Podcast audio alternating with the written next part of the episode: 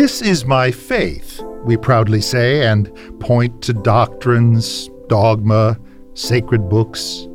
These I believe, we chorus as we sit in church, surrounded by the arsenal of arguments built up to counter unbelief. But what is faith at 3 a.m., when worries gather in the dark like spiders on the ceiling? What is our trust when feverish loved ones groan and fret, and we feel helpless to relieve their pain?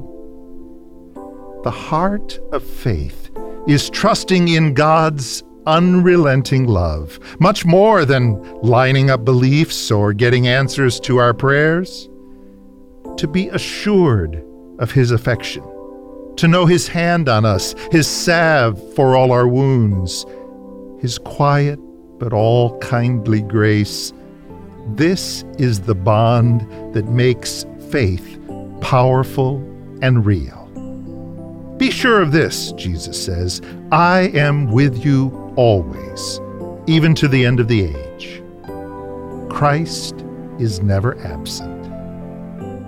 The truths we teach are, at their best, descriptions of our trust in grace. The love we never earned and don't deserve is lavished on us just because God's heart is love. When we trust deeply, we speak well of God.